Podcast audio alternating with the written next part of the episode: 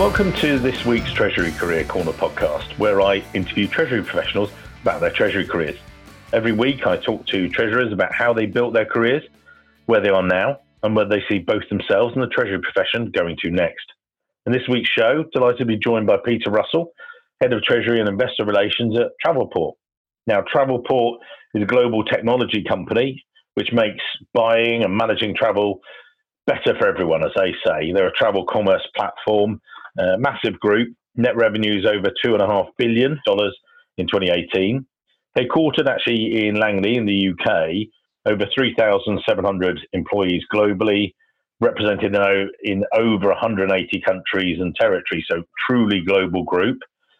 Originally listed on the New York Stock Exchange, recently gone into the hands of private equity, which Peter can talk you through that transition as well.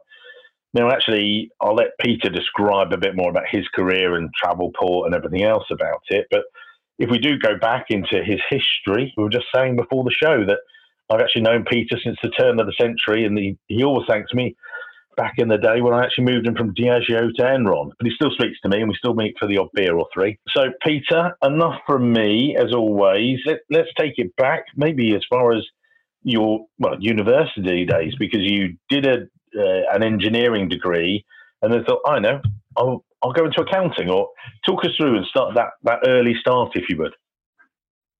Yeah, thanks, Mike. Thank you for that as the introduction. Yeah, I mean, I've always been sort of more of a maths and science person, and embarked on an engineering degree at Warwick, which I loved. But back in the late 80s, show my age, I decided that engineering in the UK wasn't really a career for me. And back then, the big six, as they were, did a fantastic job of recruiting young undergraduates like myself through the milk round. They snapped up scientists and engineers and took them in to train as auditors. So I went to train for KPMG. I wanted to get another good qualification under my belt, not really knowing what direction I wanted to really go with my career. So I did that. I'd admit I wasn't the best auditor in the world or the keenest auditor in the world, but I was really glad to get the qualification under my belt, and then started to think, well, what next? So I left KPMG and joined a subsidiary of Rabobank, really just as a financial accountant. And it was then that I discovered the world of treasury. My then boss,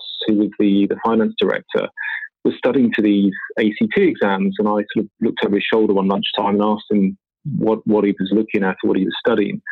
And it was almost like a light bulb moment. I thought, this looks really interesting. I think I could sort of move my career in this direction. And especially at the beginning, when you're looking at the study material, it was kind of more back to that sort of mathsy, sciencey world I came from, learning about derivatives, the capital markets, etc. And so I started looking for a role which would take me into treasury. And as luck would have it, I managed to get a job as a treasury accountant at what was Grand Metropolitan before they merged with Guinness and formed Diageo. And I remember at the time that the person who recruited me said, "We don't care if you don't know anything about treasury, as long as you know your double entry, we'll teach you everything you know." That was a fantastic routine, and I think even back then, they were struggling, and we can talk about this. I struggled over the years to get, good qualified chartered accountants into the world of treasury, because it's seen as a very, very niche way to go. But I'd certainly encourage anybody thinking about it to go for it, because it's a great career.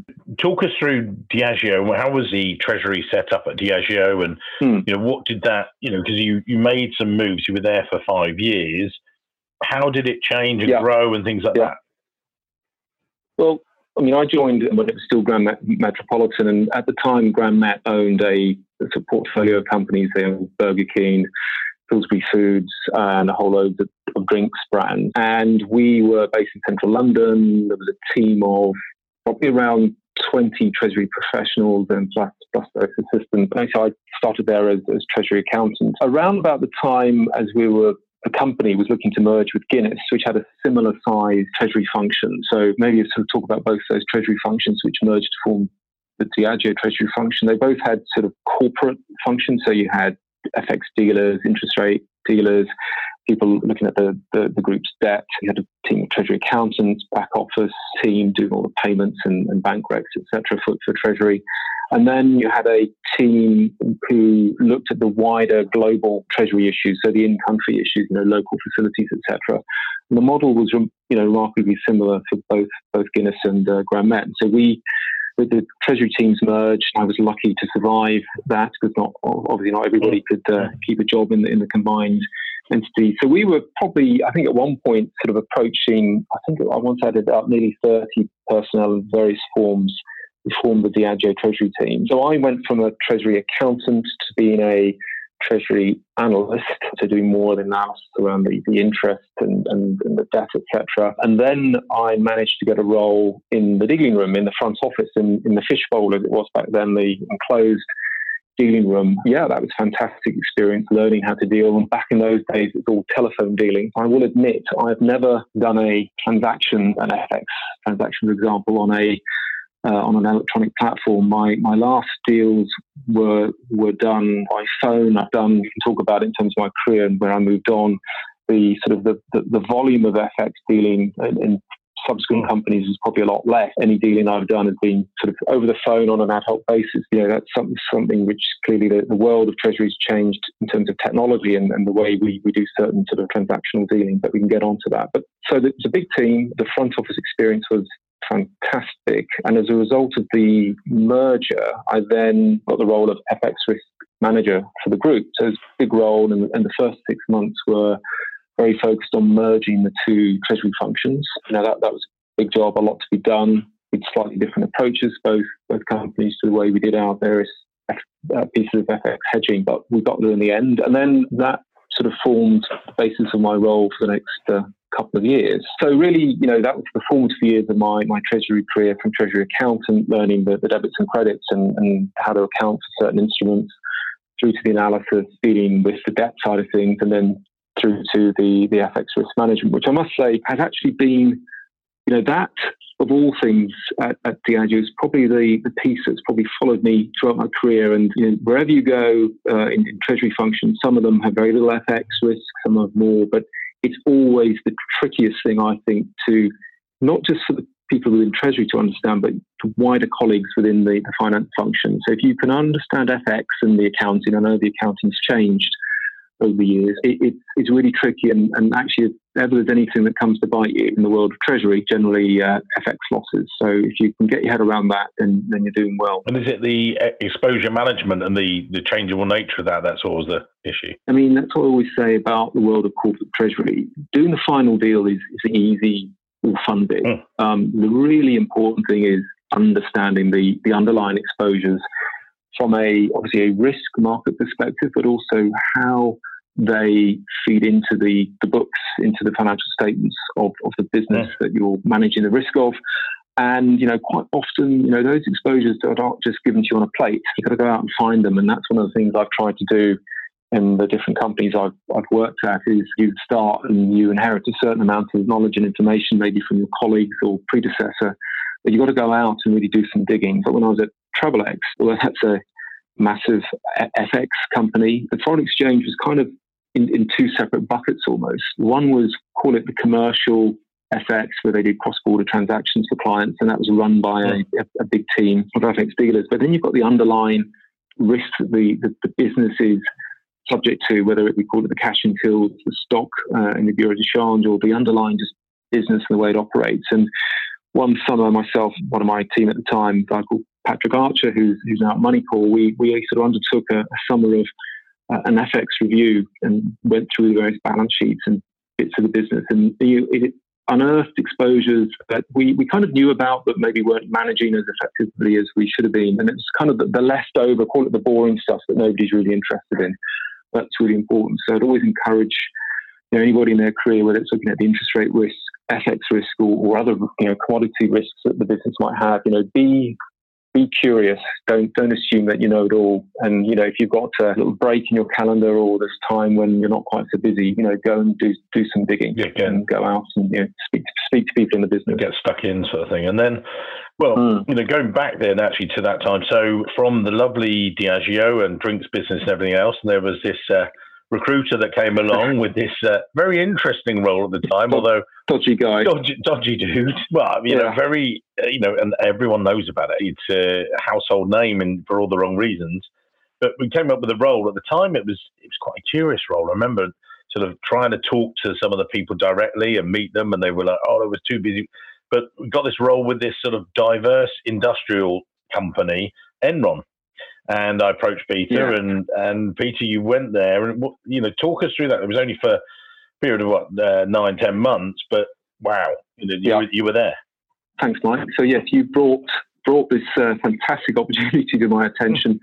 Actually, back to, I was at Diageo. I was wanting to, I knew I had to broaden my career. I mean, Diageo was a fantastic training ground, lots of exposure to different areas, but I knew I was sort of being narrowed into this sort of area of FX risk management. And I was thinking about broadening my experience in this role. Enron came up, and one of my colleagues at the time at Diageo had been going on about this fantastic, innovative company called Enron that I'd never heard of. And about 3 months later, you came along, Mike, with an opportunity. And I thought, I've heard of them. And joined them in, the late autumn of 2000, I think, when their share price was at the height. Yeah. I think very quickly, I basically realized I'd made a mistake. It's one of those career mistakes. I think you and I had a chat. I wanted to keep my head down for a bit. But long story short, after various conversations, with you and other people I knew, a couple of colleagues back at Diageo, decided it was best to move on. Mm. I think having made that mistake, you sort of got to get on and do something about it, which is why, I moved on to Deloitte, really just to find my feet again after that and, work out where I wanted to go next. It's funny, over the years, I always put Enron on my CV. I'm quite happy to talk about it. It was an interesting time, and actually, looking back, I've learned more, believe it or not, by reading some of the books that have been written since then, because London, although London was a big operation, the key decisions and the fraud that was committed was all driven by the people in Houston. Yeah. But there were a lot of very clever guys, came out of investment banking, lots of good people at Enron in London who suffered from that collapse with no fault of their own. And people like me, I was still relatively early in my career. I was, I never thought at the time there was any fraud being committed, but I do remember thinking their profits don't match their cash flow and they're chasing cash flow. And I remember saying to my wife, this is all going to unravel at some point, but thinking it would unravel sometime in the future, just like a company that's sort of been over trading, not realizing until later that what had actually been going on. And the slightly sort of strange thing is, I've sat in meetings in London with some of those guys who went to jail. The then treasurer, wow, an ex-Anderson's guy, went to jail for several years. There was another guy, the right-hand man of the CFO, went to jail. And I think, I was in meetings with these guys. And a few lessons learned. And I think one of the great things about companies I've worked before, but also in particular after that experience is, the CFOs I've worked for, they've been really explicit about being open and honest and about the numbers, about communication. And where I'm at now, we've got a team of financial reporting accountants who are scrupulous about how we approach the numbers. We make sure that, we do the right thing. And I think there were, a lot of good people at Enron who I think unfortunately got sucked into whatever was going on. Yeah. So anyway, you live and learn and you move on. Yeah. You and I are still speaking many years later. Well, again, I remember we spoke about it. Yeah. The description you gave me, you said, well, I just don't know where the money is, i.e. because you couldn't see that clarity. And I think, as you say there, that since then, finance has changed and been, a big warning sign at that stage. But where's the cash, and making sure it really is there. And I think that's one of the key lessons learned, I think. And then you joined Deloitte, and that's a place where you really get to know, lots of different businesses and see under the bonnet. What was that like, making the transition to there?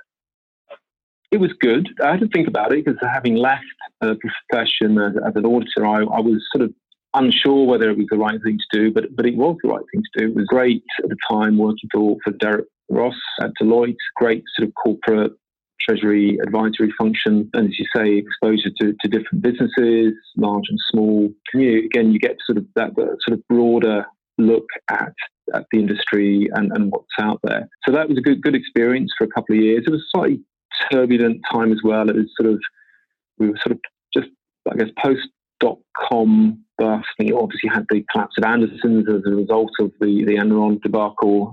Anderson's team in London or the UK merge with Deloitte. So, there's a bit of turbulence and like in all businesses, but good bunch of people who joined the team. And I only stayed there for a couple of years because just really by luck, my sort of first deputy treasurer role came up, the role at what was Alliance UniChem. And to say every cloud is a silver lining, having moved from Enron to Deloitte, there was then this big focus on on accounting for derivatives. And I'm pretty sure that it was IAS39 that got me the job originally at Alliance UniChem, because I had focused on that and wanted to make sure I really understood it as a Deloitte consultant. And when I went to the interviews, the then Treasurer, David Mallett, was asking me about this new standard and my experience around implementing it. Although I know he was a qualified accountant, he was too senior to get his hands dirty with that sort of thing.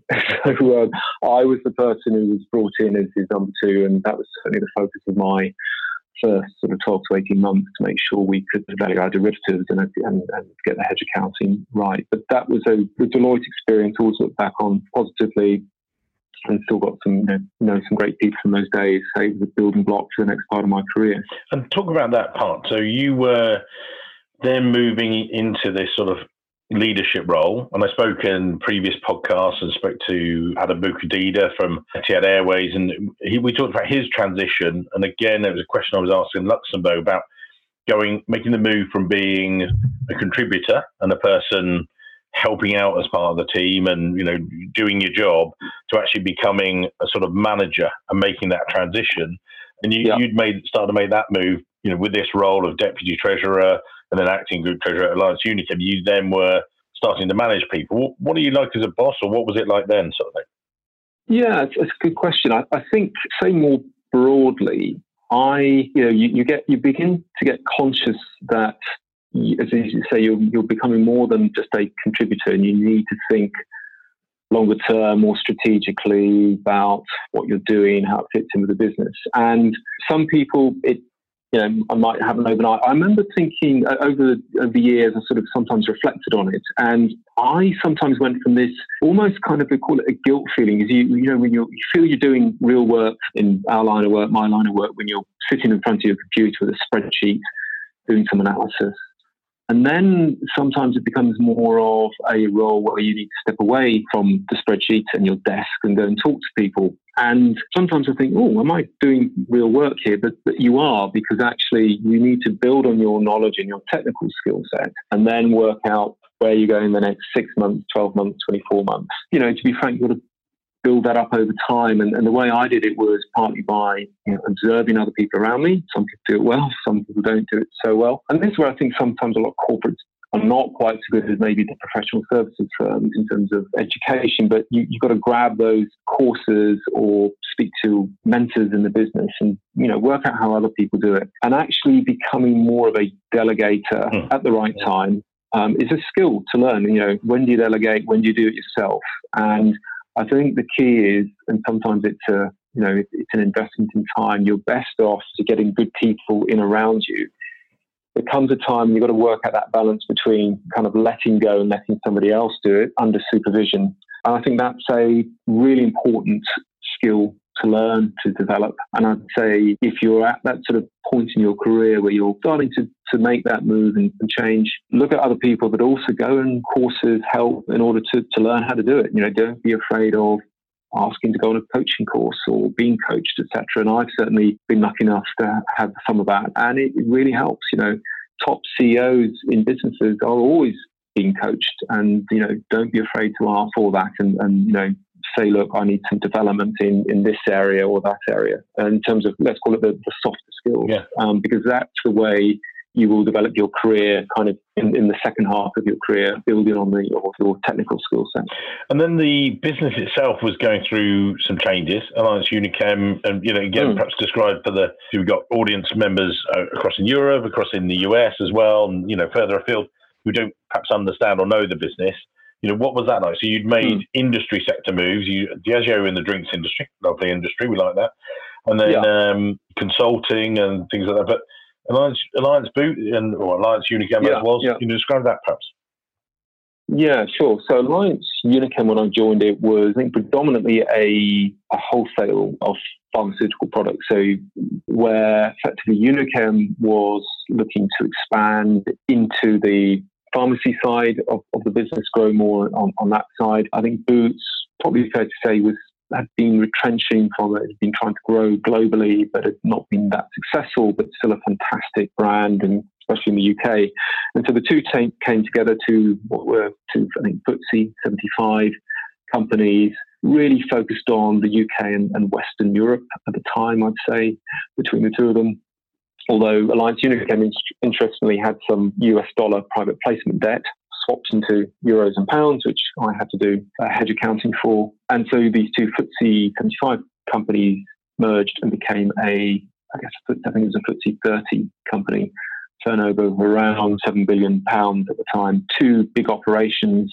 And, you know, for me, that was a fantastic experience. I was acting group treasurer of the Alliance UniChem side of things. I worked with the then treasurer of Boots to arrange bridging finance as the merger went through. I guess the key role there was to, post the merger, was to merge the two treasury teams. Oh. And the decision had been made that the corporate functions were to be based in Weybridge, where Alliance UniChem had its corporate functions based. And so we were lucky to have a couple of individuals willing to relocate from Nottingham, where the Boots treasury function was based. You know, we also did a lot of recruitment there as well to grow the team. And, you know, then decisions around what TMS to use, etc. So that was a interesting time of, you know, working on everything from, you know, the deal structure, working capital forecasts, through the merger, new debt facilities, through to just the practicalities of, you know, a day one, how do you get a merged treasury function to work on day one? Different cash pools, revolving credit facilities, change of control issues, etc., etc.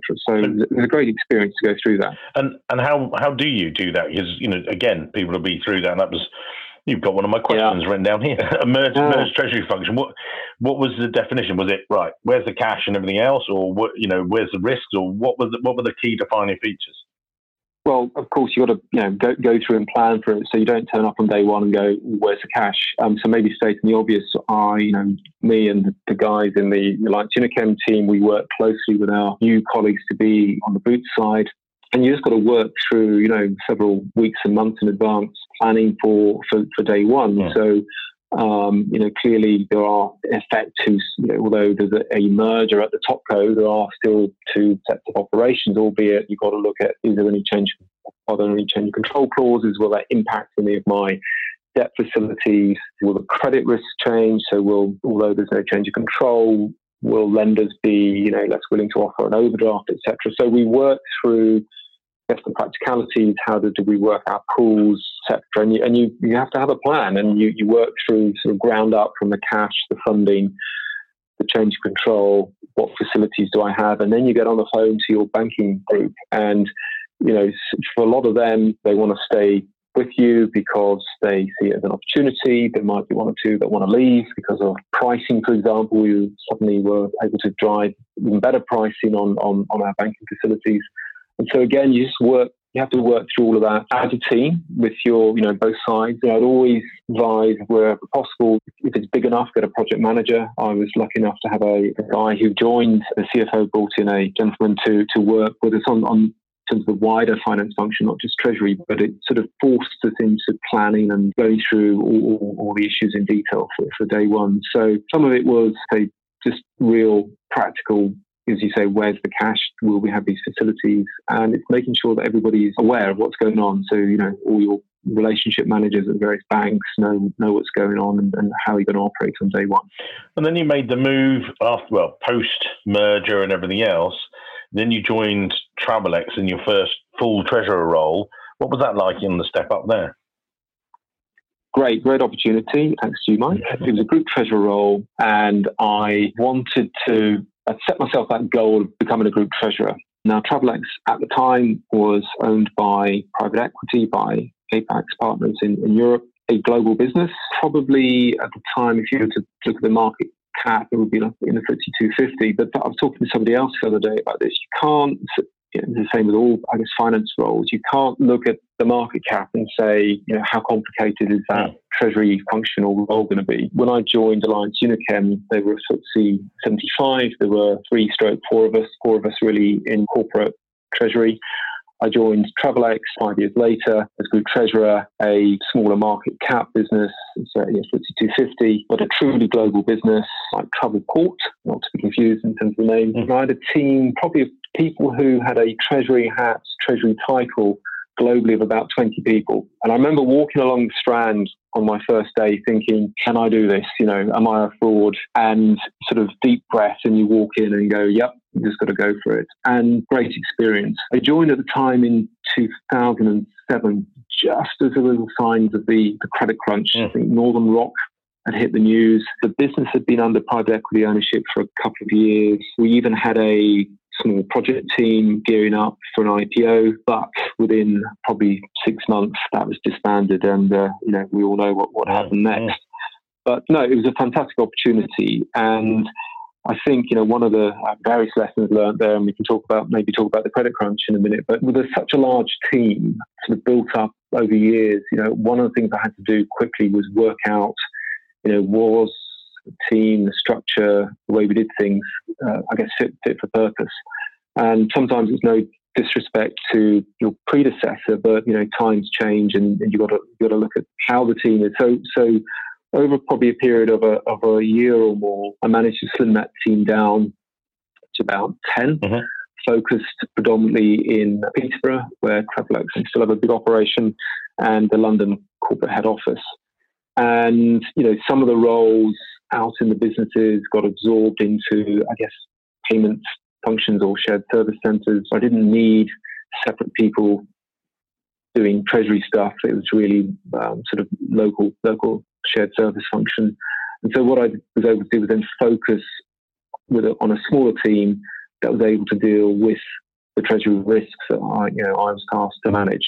And so it was a fantastic experience. Over, I think, 7 years I was there, and saw about 3 different CFOs, about 3 different CEOs, all mostly as a result of the fun and games we had through the credit crunch. But again, that taught me some great lessons about managing risk, managing your cash and liquidity. I guess, you know, there was a lot of disbelief, I think, in that those events started to unfold. And to just dig into that, and you mentioned that before, and that was one of the things noted there, that what was the difference like? I mean, was it cap in hand when you were going in the credit crunch days, or was it just more, what was it like? So, various lessons learned. When I joined, Travelex was committed to acquire it was a B2B global payments business based out of Washington, D.C.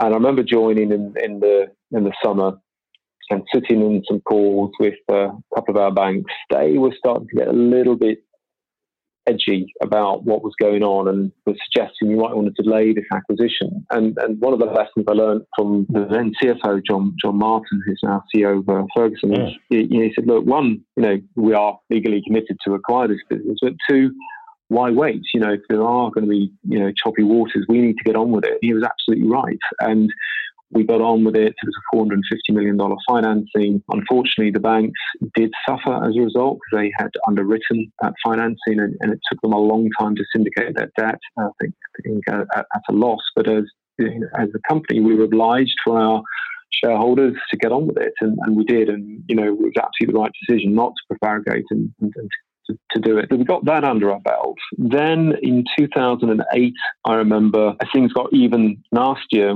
Lehman going and etc., we undertook a huge credit risk project, because Travelex was, not only did it have, you know, lenders, cash to manage, foreign currency to hedge, but a lot of our commercial partners were banks. We either bought physical currency from banks, or we used them to transfer money globally, electronically, globally, cross-border payments. And we had the residual or the residue of a traveller checks business, a big deposit with some key banks. And we had to embark on this project of really getting our arms around where all our risk was. And some of it, there was very little we could do about it, but we knew about it, and we could monitor it, and we could at least be aware of where the risk lay. But that was a big piece of work. And then we did, you know, with certain riskier banks where we didn't have to leave funds in overnight, we undertook a policy of sweeping overnight. So there was a lot of consolidation, but I guess it taught me a lesson of really to understand where your risk lies, and not to be complacent about that. Being very active.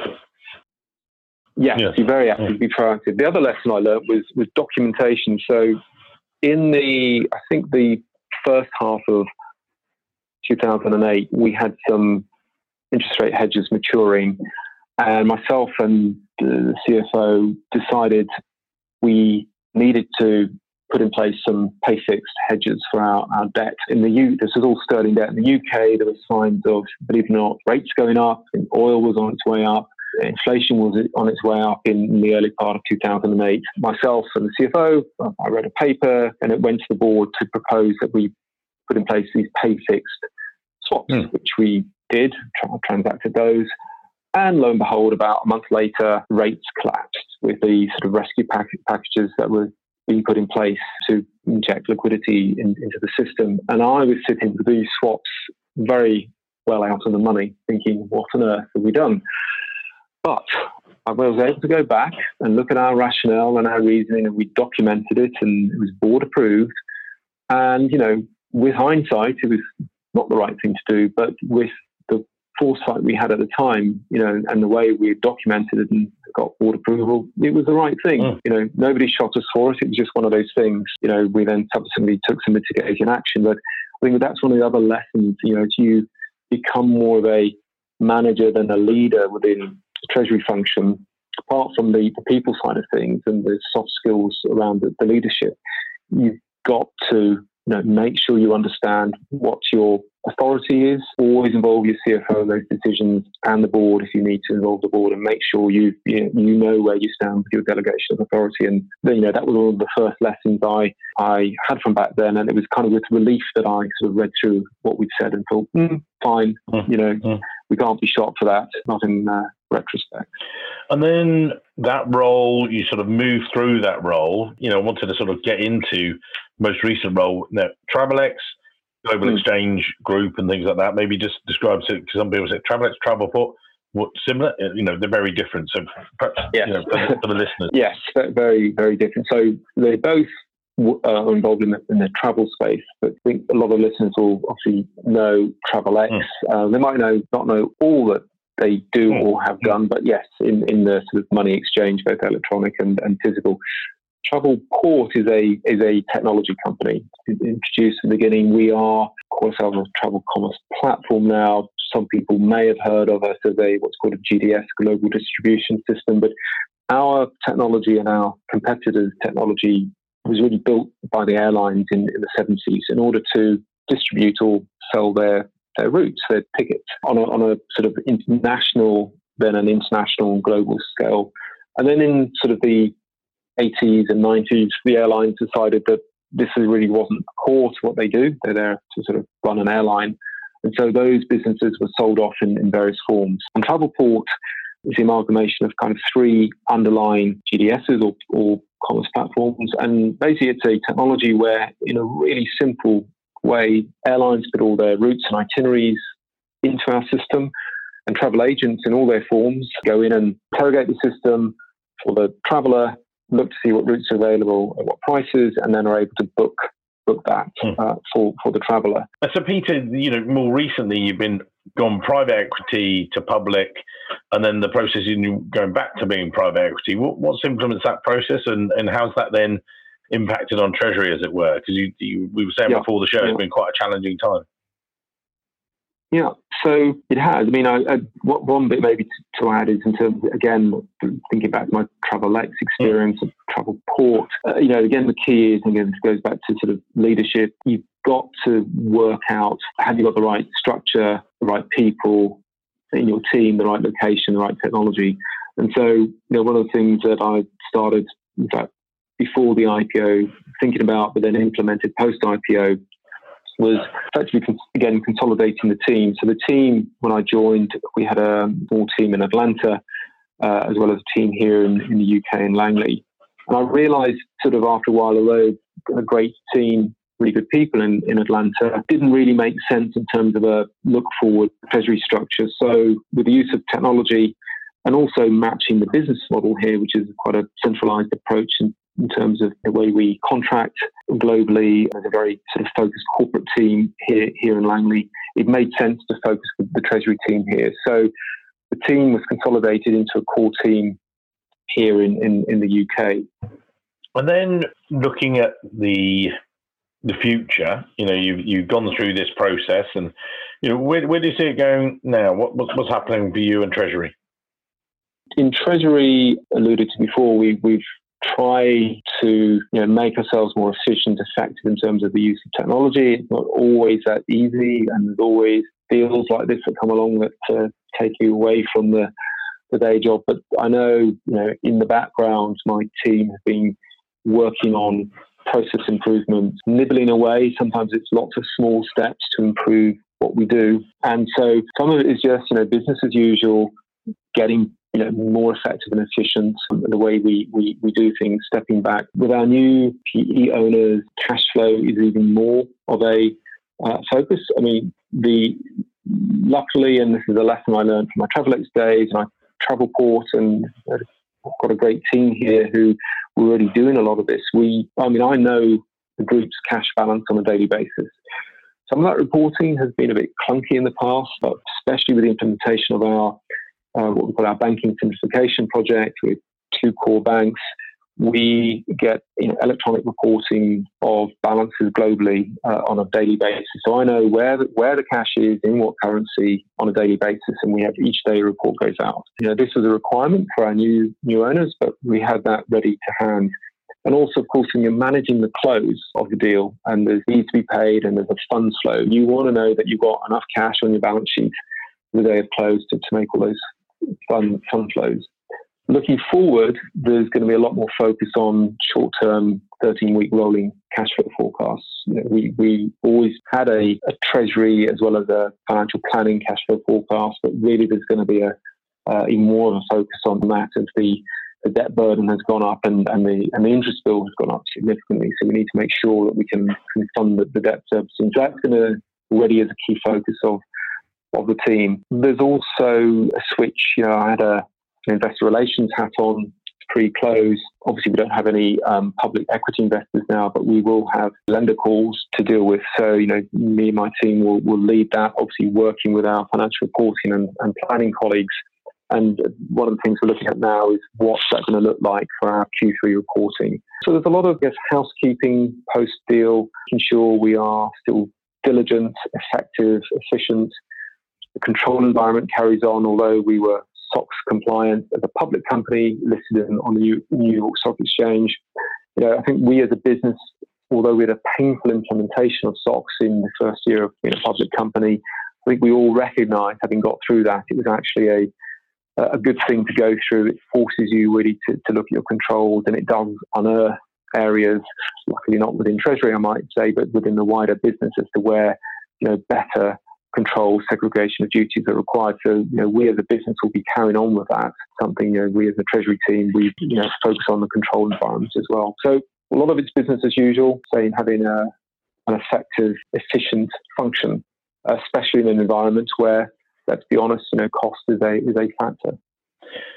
And so, with yourself and, managing a team throughout what has been challenging period, going through all this, what's been key to you in coaching, mentoring that team? What has made you get them on track, sort of thing? Yeah, I think trying to be as open and honest as possible. Now, clearly there are times when, you signed a non-disclosure agreement, you can't say too much. People always get an inkling of what's going on. But when you can bring people into the fold, I think one of the lessons I learned, both at the previous company, but also here, Travelport is, don't underestimate your team. Bring them in when there's a big project. Utilize, leverage their skill sets. I am not the world's expert on payments and cash management, believe it or not. I know quite a lot, and I know what I don't know, but I know who the experts are on my team who really know, how to get through that awful KYC and AML that you have to do these days, all the documentation, etc. Bring them in because you need their support. And so I think the key is, when you can, lean on your team as much as you can and try and be open and honest with them. And, hopefully you'll get their support and they will, be engaged, which I've found here. Yeah. So just you, as we wrap up today's interview, you've got all this amazing experiences, and as we'll put in the show notes, and everyone can connect to you, via LinkedIn, if good for you, good for them and everything else. But, looking back over this amazing career, you've had these really interesting experiences, both private equity. What are the summary tips that if someone is looking back at that and says, actually, do you know what, I like what Peter's done there. that would be great. You know, we you know, some of the bumps and stuff and the scrapes, you know, with the Enron and all that malarkey, and then all the way up to now. What's the overriding tips you would give or the pieces of advice you might share with people? Yeah. I guess back to the beginning, get qualified, prove that you got that sort of technical ability, and you will, you know, the Treasury exams have changed since I've done them, but I think they're even more relevant. I found them exceedingly relevant when I did them. Having done the ACA, the Chartered Accountancy, I'm proud of the fact I got through them when I did them, but I found the Treasury exams, you know, very relevant for the job. So to do those, go on courses, really understand the technical aspects of Treasury and your role in that. You know, one of the things I think because I found it so interesting, I happily quite enjoyed doing the Treasury exams, although I was glad I got through them I got through the MCT just as my first daughter was born, and I vowed I'd never do any more exams. I haven't done any more exams since then, but get a good foundation in terms of your qualifications. Then I'd just say I call it be intellectually curious. I've moved on because I wanted to learn more about other areas within Treasury and also the wider function. And my roles have been quite wide in recent years. I've done the financial controller role at Travelex. I've always looked after insurance. I've done the IR role here. You know, be open to new ideas, embracing new opportunities, and be curious. And also don't be afraid to take risks. If you go back to my Enron days and then subsequent, you know, sometimes in your career, you've got to be honest and hang around for ages, but you're not necessarily going to get that promotion. So don't be afraid, if you want to get promoted, to move on and take a risk, move to a different company. I always remember I got an excellent piece of advice from a guy called Phil Bentley, who was the treasurer at Diageo when I was there, and he's moved on to be a CFO and then a CEO and et cetera. And he gave me a little pep talk once and said, you know, Peter, you've got to look after your career. Nobody else is going to do it for you. And that sometimes means taking those tough decisions to move on. So, as I say, get qualified, be intellectually curious, you know, be prepared to take some risks with your career as well. Exactly. So study, be curious, but don't be afraid to be brave, but with the right risks, you know, and manage your own risk portfolio. And, you know, when you're doing that, the only person really can look after your own career is you, really. Absolutely. Perfect. Absolutely. Yep. Peter, great to chat to you today. As I say, we'll put Peter's LinkedIn profile in the show notes, so have a look there, connect with him, and just thank you very much for your time today, sir. It's been great to catch up. And you, Mike. Thank you. Many thanks.